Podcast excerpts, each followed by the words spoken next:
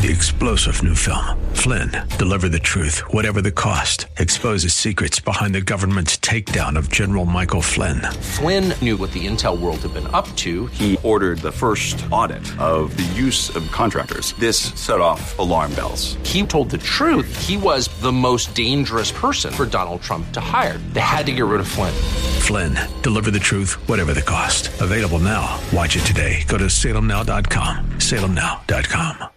It's Lifeline with Craig Roberts. He's the host of Northern California's longest running conservative talk show. He's a man with a message, a conservative with compassion. He's Lifeline's own Craig Roberts. Yes, indeedy, and a pleasant good afternoon. Welcome to this Wednesday edition of Lifeline. Uh, would this technically be the Ides of November, 15th of November. I will have to check into that. In any event, it is the 15th of November, and uh, pleased to have you along for another edition of the program. We are, of course, here each Monday through Friday addressing issues that impact your life and your world. Quick reminder tomorrow we won't be here.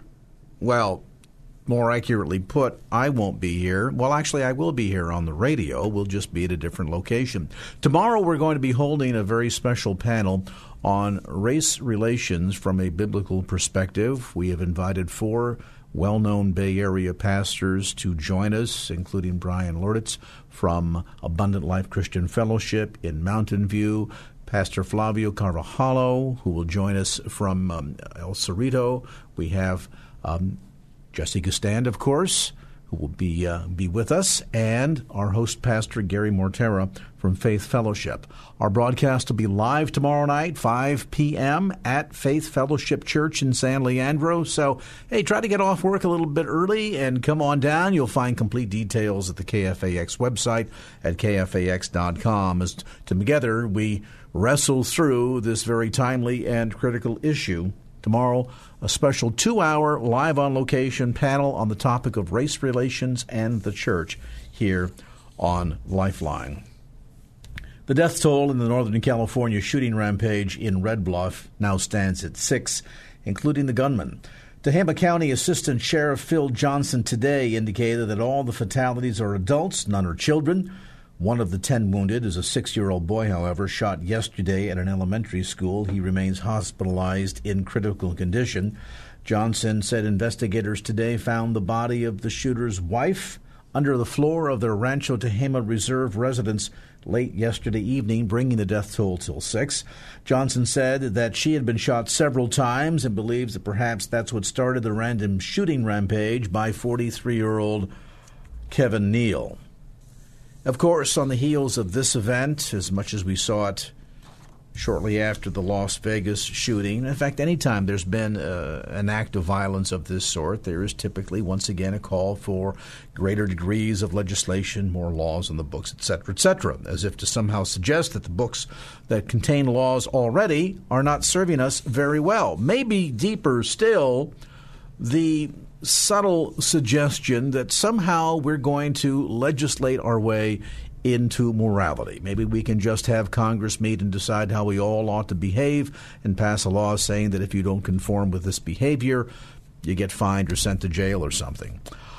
There has long been debate as to whether or not we could successfully legislate our way into moral behavior. I suppose at the end of the day, we do need some laws in order for civil society to be civil. That said, are we off the mark here? Are we missing something? To provide some insights, we're joined now by Dr. William Briggs. He is a senior contributor to The Stream. He has his PhD from Cornell University, studies in the philosophy of science, the use of muse muses of uncertainty, the corruption of science, and one of my personal favorites, the uselessness of most predictions. And Dr. Briggs, a delight and an honor to have you join us on the program today. My pleasure. Thanks for having me. You have recently opined inside of stream.org this question of whether or not we can somehow legislate our way into morality. Certainly, every time we see a mass shooting of some sort, there are car eyes for that very thing. We've not been quite successful at every turn, uh, but I have to wonder whether or not maybe we're missing a major point here. Maybe, in fact, the demand for greater legislation is not just a way to ease our conscience. Well, uh, that's part of it. I mean, what what what triggered this for me anyway was Stephen King, the novelist. who uh, I say, you know, he, he makes his living thinking up clever ways of killing and maiming people and and frightening them. He said, "Well, enough with all this praying. It's uh, time to start legislating." And so, you know, murder, as most people are probably aware, is already illegal uh, in every state, and this law was not enough to dissuade uh, the the guys, any of these mass shooters. So just having the law is not enough uh, to make somebody moral. You need you need more than that, and I don't think that uh, King recognizes that, and and neither do other people. Neither do quite a lot of progressives. They somehow think that with enough education and and with enough time we will able we'll be able to pass just the right laws uh, that'll bring us to uh, human perfection, or you know, as close as that we can get to it. But what all these people forget is that, particularly in a democracy, uh, democracies go insane from time to time. There's no better way of putting it. I mean, everybody knows uh, in our democracy, a hundred years ago or so, we wrote, we passed a law, we we created legislation to amend the very constitution of our government to ban alcohol. Now, what were people thinking at the time? Uh, why was it uh, right, uh, you know, a few years before this that people were allowed to drink alcohol, and suddenly it was discovered, no, it's wrong to drink alcohol. So we'll change the very fabric of the government and say alcohol is no longer to be tolerated. And this was a law passed. This was a legislation passed. All of a sudden, it became immoral to drink. Uh, but you know, Congress got thirsty uh, a few years later, and they passed another law saying, "Well, now it's okay." And of course, the irony of that is not only did Congress have to pass the law, two thirds of the states had to ratify that adjustment to the United States Constitution. And if it weren't for the passage of the Volstead Act, um, I suppose things like organized crime and the mafia would have never come into being. Well, I don't know about that. There's always going to be crime. I mean, we can't we can't legislate our way out of crime. That's the whole point. But they might not have been so uh, you know emboldened. They, they you know they passed a law at which nobody wanted to follow, or very few people wanted to follow. So everybody wanted to break this law, and that led to all of the uh, you know the difficulties. But you know, there's other examples too. For you know, 200 years, for two and a half centuries, we knew that marriage was between a man and a woman. And we passed lots of laws. Our country passed lots of laws with this in mind. And then all of a sudden, one day, it was discovered no, that's wrong. It's not. Be, it's between anybody the government says. Right now, it's currently just two people. They're considering more than two people. Well, who's to say? If the government is the ultimate arbiter of what's right and what's wrong, then anything is possible. All you need is a majority. Well, I think at the end of the day, Dr. Briggs, we would all agree, hopefully, most of us would agree, that taking of another life is wrong and there ought to be legislation against that. I think it's not so much the matter of the legislation. It's I'm the. Not so, I, I, I want to interrupt you. I'm, I'm terribly sorry about this, but that's not quite right. There's been many governments who have legally, they passed their own laws to take the lives of their own citizens. And this occurred, of course, I give the example of the Soviet Union. They thought those who were counter revolutionary, by whatever terms they meant by that, were liable to be killed. You know, they trucked them off into Treblinka and other uh, camps and uh, shot them, killed them all in the name of the state, and it was legal, perfectly legal. Well, of course so. Yeah, absolutely. No, uh, to the historical point, you're, you're right on. The point that I'm trying to make is that I, while I think a majority of us, under normal circumstances, without a political agenda, would agree that the preservation of life is critical and important, and you can pass all the laws in an effort to preserve that or to uphold that, but at the end of the day, isn't mankind going to decide for, for itself what it's going to do, and they're going to meter out whatever kind of behavior they want? I mean, let, let's say say we go to the point of saying not only are we going to make uh, the the possession of a gun illegal, but we will uh, we're going to confiscate every single gun in the country, and there we'll make sure nobody kills anybody. And of course, then they'll turn around and just aim cars at you, as the guy did in Las Vegas. I mean, in, in New York a few weeks ago. Or knives, or pressure cooker bombs, or exactly. whatever else they can make to hand. What is it I ask that makes a gun safe in the hands of a government employee, but unsafe in the hands of a civilian. Why are government employees to be trusted so much more than citizens?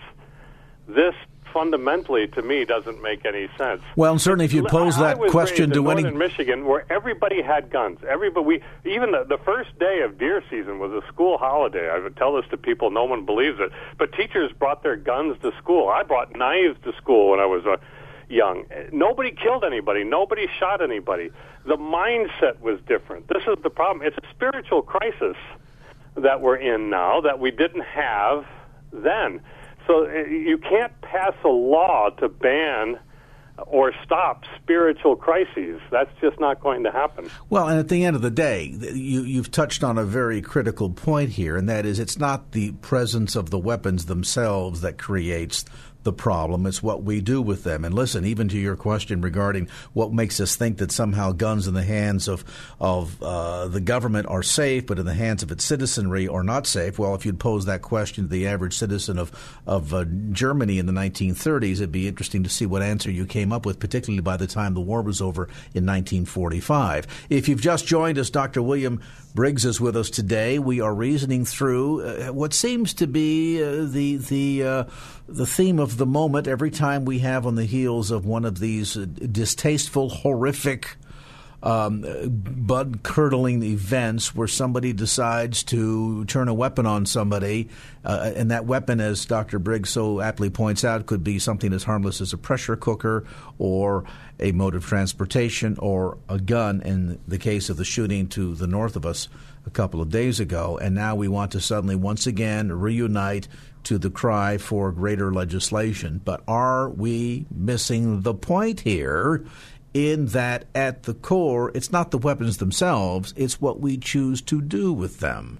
And anything at the end of the day can be a weapon. I can use a fire extinguisher to put out your house from burning down or bang you over the head with it and kill you.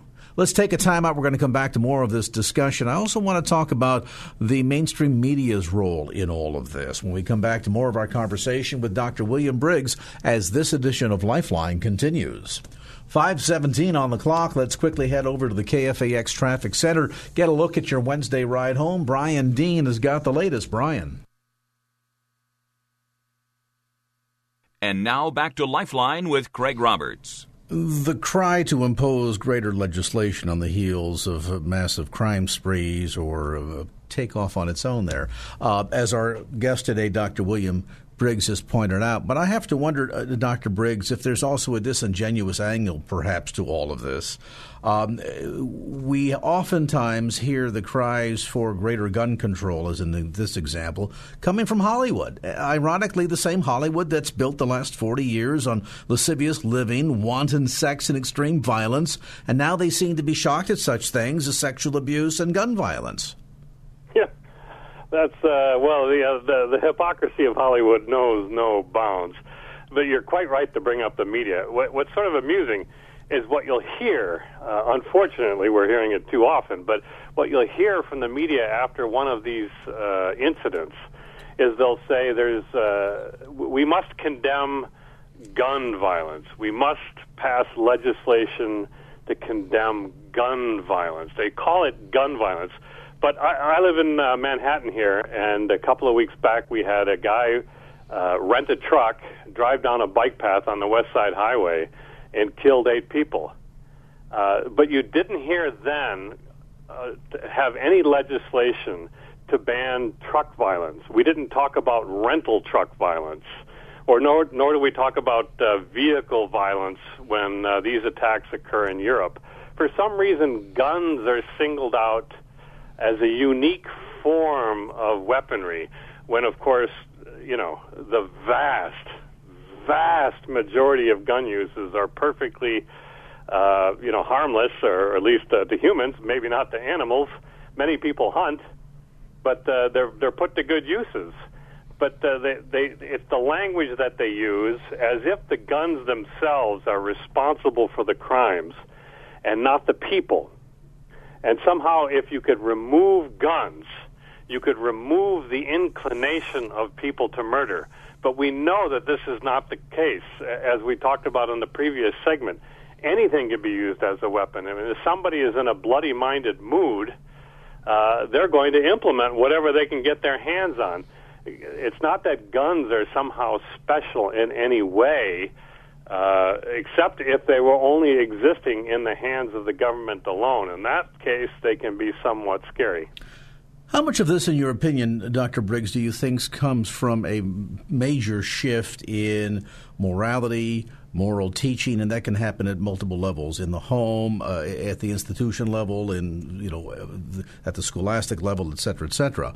Uh, do, do, you think part of it is a shift that we've seen? Certainly, we've seen a major shift since the disappearance of the Hays Code in the implementation of extreme violence, sex, et cetera, within Hollywood and entertainment. We teach our kids, hey, if you want to join the army, you know, spend eight hours a night playing, uh, I don't know, Call of Duty, and uh, then we're shocked when later on they pick up weapons because they get mad. Haven't we taught multiple generations here that the key to settling disputes is violence? We've exactly taught them that, and at the hands of uh, at the hands of uh, you know either mercenaries or vigilantes, uh, or at the hands of the government. But you're exactly right. It's education. The the education has almost reached a, a level of propaganda. Like I say, I live in New York City and uh, my I raised my kids here, but I myself grew up in northern Michigan. And one day I brought them back with me, and we went into a hunting store in which there were hundreds and hundreds of guns on sale, and they were walking through these aisles just cowering in fear, as if somehow the guns themselves were going to fall off of the shelves and to start attacking them. In, in you know, gun violence, as if the guns are responsible yet again, and you you have to, and part of that is because I think, uh, in a, almost a, in a strange way, because so many more people live in cities now, they're unconnected with any, uh, you know, familiarity with uh, with guns and their uses, and they don't know how to think about them. And all they see, like you say, are these Hollywood movies and TV shows where everything is put to an ill use, and they have no other frame of reference. And so this is very natural to them to condemn these tools because they don't know anything else about them. So they, they somehow think if we legislate just the proper amount of legislation, and then all these ills will be solved. But of course, we cannot cure mankind's fallen nature by passing the right number of laws. And, and therein lies the key. Banning man's depraved nature is, is, is, certainly never going to happen. And I think, uh, certainly to my knowledge, without exception, every one of these cases, as we look into the background of the individuals involved, we either find cases of extreme depravity and behavior, we certainly find cases of mental illness often oftentimes. Uh, look at the recent shootings that took place in Sutherland Springs.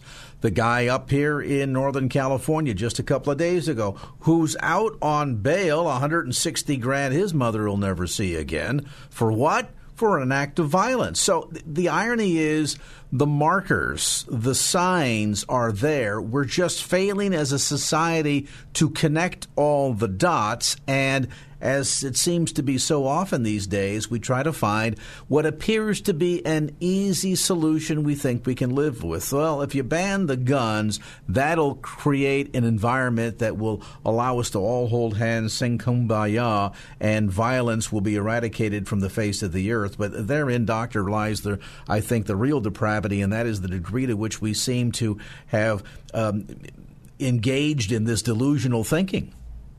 There, there's a fundamental disparity. There are those of us uh, who know that we have a, a nature that is corrupted, that is fallen, that can't be fixed, at least not by human hands, not in any great way. That that this this stain, if you like, will always be with us, no matter what we do. But then there's the other half of society, or probably now even greater than half, that believes that with enough time, with enough tinkering, either through uh, educational means, uh, through government programs, even through, you won't believe it, but through surgery or through medical means or through drugging, we could reach a state at which we could leave behind our sort of barbarian past and we could enter this enlightened state at which, uh, you know, mankind will be in one harmony, uh, and that's just not going to happen. That's the pro- that's the basic problem. This crisis, like I say, is a spiritual crisis, and we're not going to solve it by any other means but resorting to the spiritual. We're not going to solve it by having yet another educational program. And, you know, as I alluded to from the beginning, uh, we certainly need laws to help civil society remain civil. But at the end of the day, I think most of us would agree that locks are most effective at keeping the honest people out. So for everybody else, what do you do? I think we need to begin to face up to the realization that, as Dr. Briggs so aptly pointed out, this is at the core human nature, it is sin nature, it is fallen nature, and it is a spiritual problem that demands spiritual answers. You're not going to throw a course or two together uh, to encourage people on how to behave better any more than there's talk now. Suddenly, amazingly, Washington, D.C. has discovered that there's, now wait for it, that there is sexual harassment going on in Washington, D.C. And I heard Nancy Pelosi the other day say we ought to start sensitivity training classes. Yeah, let's get on that immediately, shall we? I find it interesting how 30 years ago, 20 years ago, when we were all raising questions about the behavior of then President elect Bill Clinton, eh, I don't know, pshaw, pshaw, no big deal, it's all great, it's all fine. Now suddenly this has been turnaround and it's no longer apparently fair play. Amazing. Dr. William Briggs, again, senior contributor to The Stream. You can read his insights there at stream.org, including his most recent pondering the question can we legislate our way to perfection? I think we've come to the conclusion. I think not. 5.30 from KFAX as we thank Dr. Briggs for being with us. Let's thank uh, Brian Dean for giving us the latest look at traffic here. Brian, what's going on out there? And now back to Lifeline with Craig Roberts. And so there you have it. Welcome back to the program, 535 here on the Wednesday edition of Lifeline. We have been doing battle on this issue for many, many, many years, certainly on this program, and it, it suddenly dawned on me that our 28th anniversary came and went about a week ago, and uh, we'll probably wait to the big 3 0 if I last that long.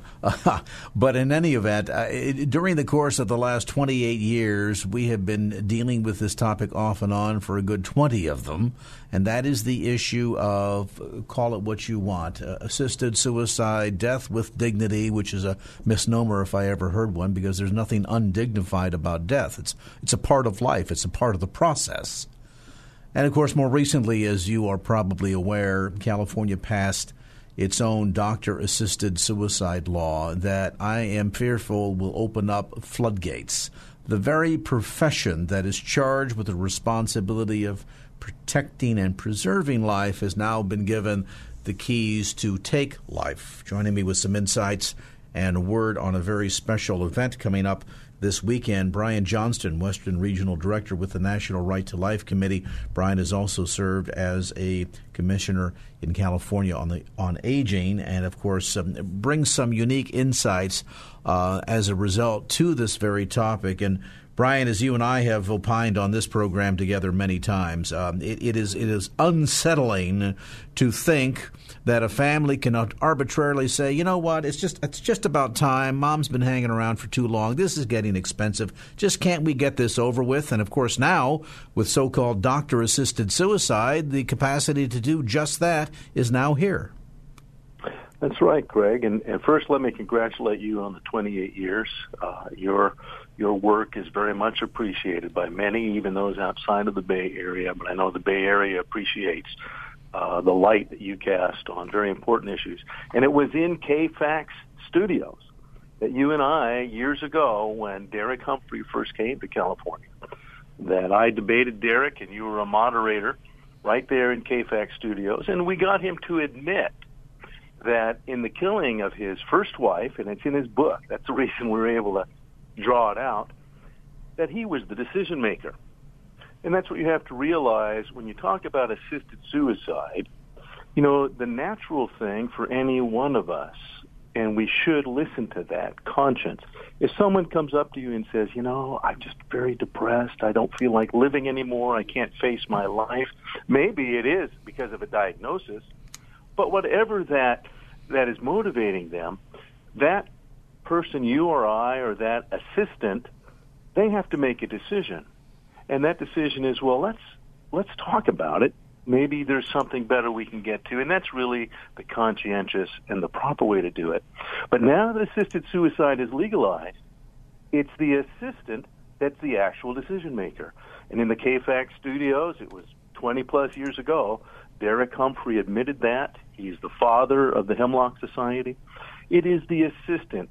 What this is is a third party that is involved in a lethal action. It's not true suicide because suicide means you're alone and you do it completely to yourself. There is no assistant. So this is a bit of a misnomer, but more to the point, this is someone crying out for help. That's what the desire for suicide is. And we know this that if you're given a terminal diagnosis in the five stages of grief, we know that you're going to go through emotional challenges. And the individual who wrote that Dr. Kubler Ross back in 1969, a Swiss psychiatrist. She wrote that out so that psychologists could know and could help people when they're dealing with those emotions. But if you change the law and say, no, as long as they ask to be killed, you can be involved in their killing. That changes everything. And as you said, Craig, especially in families, because it is often family members, but often family members benefit. Often family members can be heirs but what's even worse is now medicine, instead of curing and caring, because historically, for 3,000 years, medical professionals have sworn that they would always care, that they would attempt to cure, but if you couldn't cure, you would at least comfort and care, but never kill a patient. So now, that's what we're looking at, is the inversion of medicine. So medicine is now a deadly practice and this is extremely dangerous for all of us. There's a conference coming up, and we're a co-sponsor. California Pro-Life Council is a co-sponsor, but so is Biola, and it's at the Biola campus this coming weekend.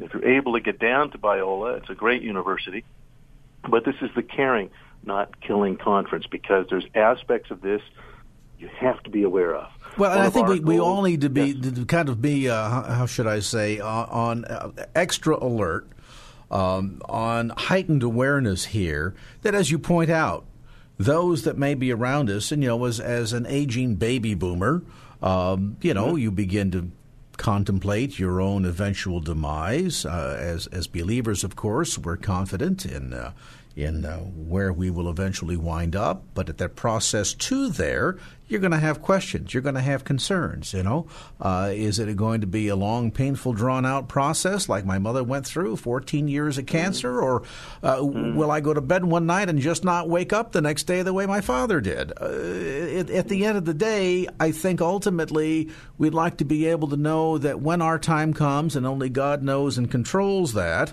that we will be made comfortable and that we can have the certainty that there will be no hidden agendas. And sadly, we live in a day and an age where money, either access to it or the motivation not to spend it, um, can be a driving force in making some pretty critical moral decisions that should never be influenced by money, whether it's a relative hoping to get their hands on it or, quite frankly, a government that says, your usefulness and time has run out. We cannot justify spending more time on keeping you alive, and so we are going to pull the plug.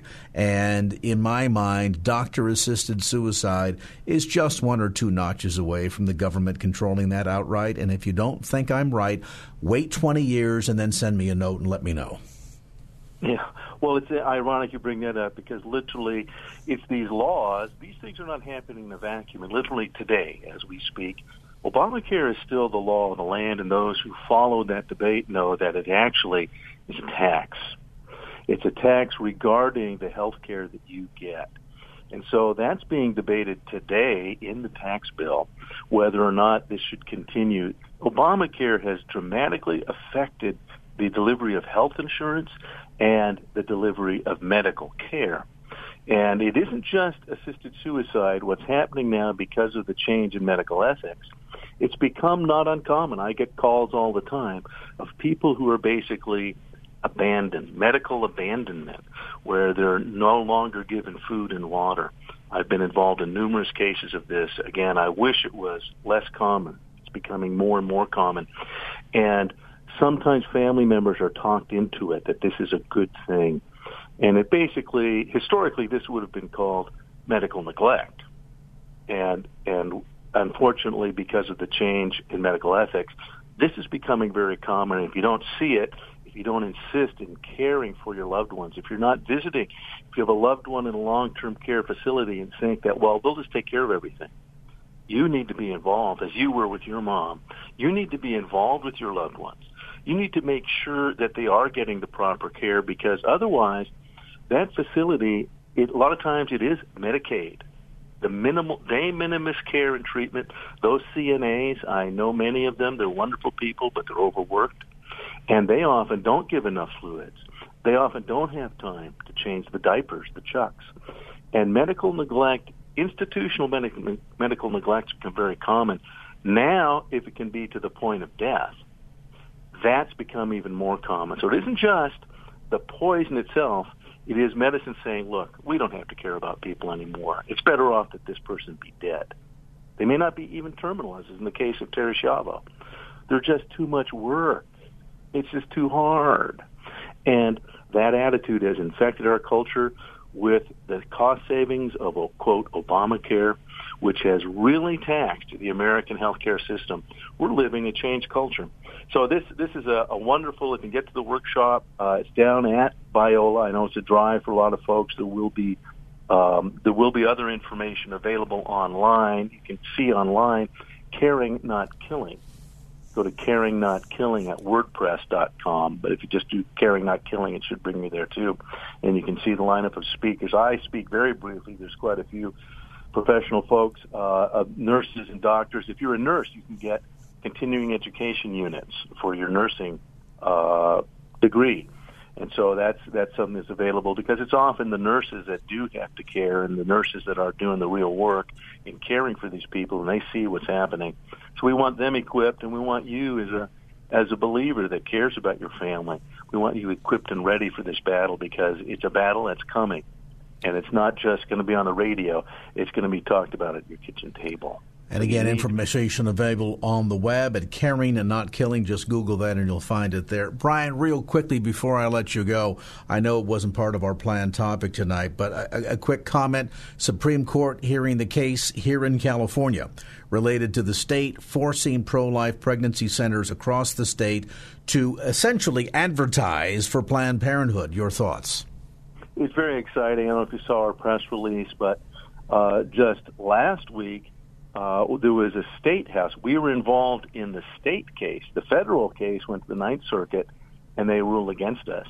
But we intentionally were involved in a state case in state court, and in that state court, the Superior Court of Riverside County, they found against the bill and found against Xavier Becerra because it was forcing speech. In California, the free speech right is in the California Constitution and under California law is often is often interpreted as being stronger than the first federal the, the federal First Amendment right. What that did, that victory created a need for the Supreme Court to decide because you've got these varying decisions. And the reason there's a Supreme Court, very few cases actually are granted by the Supreme Court. I don't know if folks realize they they only grant cert. They only listen to a few cases, and they let the lower the lower cases stand. If that had happened in California, the Ninth Circuit would have upheld that law. But now, because there's different opinions, they've taken it up. They decided that on Monday, and we're very excited about that. I think with with Neil Gorsuch there, uh, we've got a very good shot because he basically, in many ways, is another Scalia. The decision maker is going to be Tony Kennedy, Anthony Kennedy out of Sacramento. I've actually uh, I was here when he was here at one point before he was appointed to the court. He's been kind of a disappointment. We'll see what happens, though. I think he's going to be the one that's going to have to decide this. And historically, he's kind of he's been on both sides at times. I think he will land with us, but they're going to hear that case in this session, and we're going to know by the end of this Supreme Court session whether or not the forced speech of promoting abortion in a in a pro life pregnancy center, whether that's going to have to continue. All right, we appreciate the update. We'll continue to follow that story as it makes its way through the Supreme Court. There is Brian Johnston, Western Regional Director with the National Right to Life Committee. Brian, as always, we appreciate your time and your insights. Get a chance to visit with Brian again soon once we know a little bit more uh, progress as to exactly what date it will be heard and uh, all of that. All right, we're here at 540. Do we want to just dovetail here, Jarrell, for expediency's sake? We've got a special guest on the line here, and, and maybe that would be the uh, the quickest and fastest way to do this. We'll just there's no traffic out there if anything major, right? If you're sitting in traffic, you know there's a traffic ahead. You've sat in it before, and you'll probably sit in it again tomorrow. So uh, let's get a quick look at traffic, then we'll meet our next guest. The latest right now with Brian Dean. Brian. And now back to Lifeline with Craig Roberts. Oh, such uh, such formality here this evening. Thank you, Jarrell. All right, back to the conversation here. Five fifty on the clock here on the Wednesday edition of Lifeline. Uh, my next guest is a gentleman whose name may not be a household one to you, but his movies certainly are. Everything from a series of the Muppet films to Disney's live action retelling of Beauty and the Beast. All fans out there of USA Network's Monk, myself included, raise your hand. He is the creator behind that. And his most recent is going to be a film that I think released coming up on Friday is ideally in time for the holiday season when a lot of us kind of struggle with bouts of depression. It's anniversaries of the loss of loved ones, and, and sometimes not always the, the greatest time of the year, sadly enough. And we begin to feel sorry for ourselves. Well, if you're in that kind of mood, I've got a movie for you that'll lift you right out of that like that. This new film is simply called Wonder, and it is produced by David Hoberman. And David, of course, is the founder and co owner of Mandeville Films and Television. And David, thanks so much for taking some time to be with us. My pleasure. This is a great film. I've had a chance to see the trailer, and I can't wait till it's released to theaters uh, this coming Friday. A film that is based on a best selling book of the same title. Uh, tell us what got you excited about this potential project.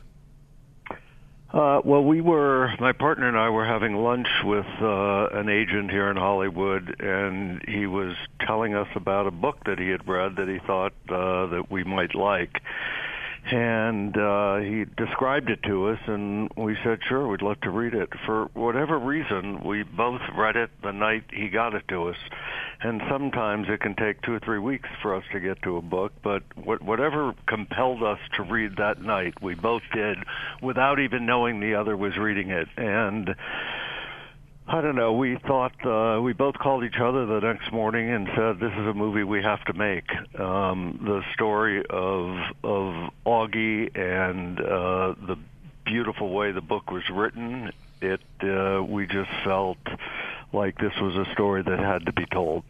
And, and it's a story, certainly, as as viewers will find out this Friday, that I think at a level touches a chord or maybe a nerve in all of us, whether we were on the the receiving end of the bullying because we didn't fight and quite you know fit in. We were kind of the standout kid for whatever funny reason. We talked funny, we looked funny, whatever, uh, or we were on the end metering out the abuse. Um, either side, I think from our childhood is is going to be profoundly touched by the message in this film. Uh, without giving away all of the, the storyline here, uh, David, tell us a bit about the story of August or Augie Pullman.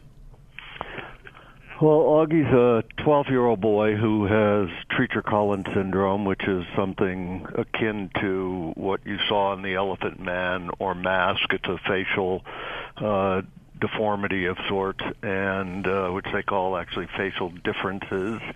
And uh, his he has been homeschooled. He's had 27 surgeries to help him hear, to help him eat, to help him breathe, to help him um, just uh, look somewhat normal, even though I wouldn't say he is and his parents decide to enroll him in school for the first time in the fifth grade. And the story is really about that decision, how it affects the family, and how it affects all his friends and those around him, and what he has to endure uh, through the course of this year of going to a regular school. And we know, of course, how cruel at times 11 and 12 year olds can be, almost as cruel as their counterparts called adults.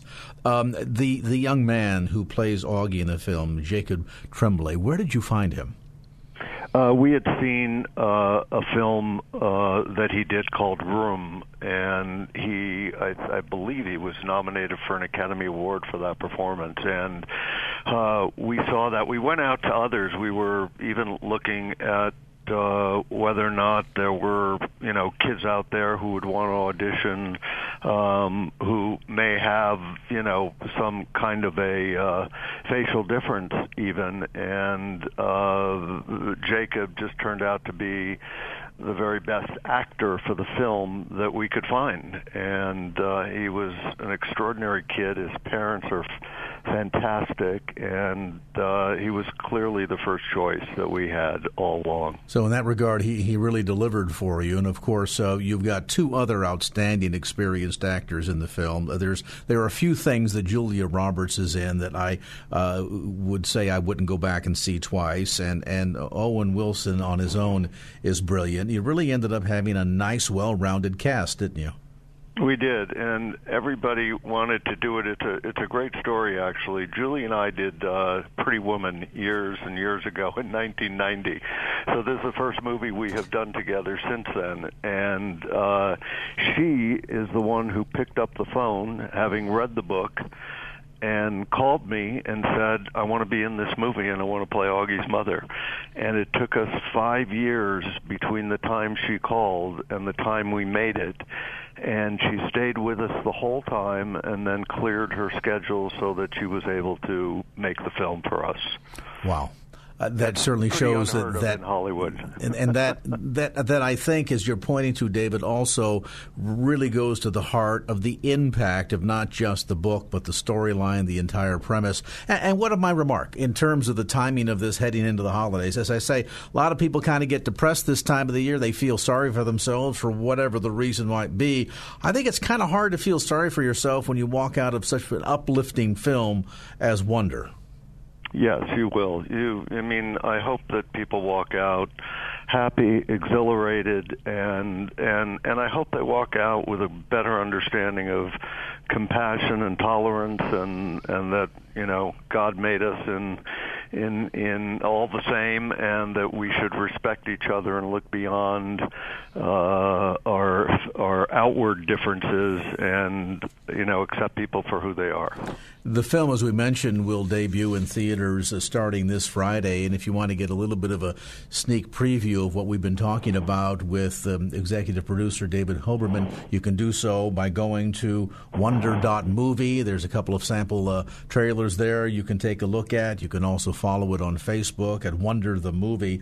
David, we are delighted that you've had some time to spend with us tonight talking about your new film. Uh, kudos to you. Great timing, great story, and uh, as you point out, these actors really delivered. So we're looking forward to the debut this uh, coming Friday. Thank you so much. I'm so happy to have been able to talk to you all. Take care now. There is David Hoberman, David, the founder and co owner of Mandeville Films and Television, and of course, the new release of Wonder, this uh, opening this Friday at theaters across the Bay Area. You can get details on the web by going to wonder.movie. That's wonder.movie. And uh, boy, check out the, uh, the bio on David Hoberman and uh, his uh, co-owner and co-executive producer Todd Lieberman, the number of family-friendly films that these guys have produced is staggering. Really good stuff. All right. Traffic out there is a little staggering too, you say? Let's find out if that's true. At least where you are. We get a look at traffic right now. 559 and a nanosecond here or there with uh, Brian Dean in the KFAX Traffic Center. Brian. Three star general Michael J. Flynn, head of the Pentagon Intelligence Agency, knew all the government's dirty secrets. He was one of the most respected generals in the military. Flynn knew what the intel world had been up to, he understood its funding. He ordered the first audit of the use of contractors. This set off alarm bells. The explosive new documentary, Flynn, Deliver the Truth, Whatever the Cost, uncovers the facts behind this scandal. Flynn told the truth. He was the most dangerous person for Donald Trump to hire. I find out the worst enemy that I'm going to face in my life is right here in America. They took my assessment and they wanted me to change it. And I was like, I'm not changing it. They had to get rid of Flynn. With in depth interviews, archival footage, and never before seen personal records of the man behind the headlines. I just felt like I was drowning. Flynn, deliver the truth, whatever the cost. Available now. Watch it today. Go to salemnow.com. Salemnow.com.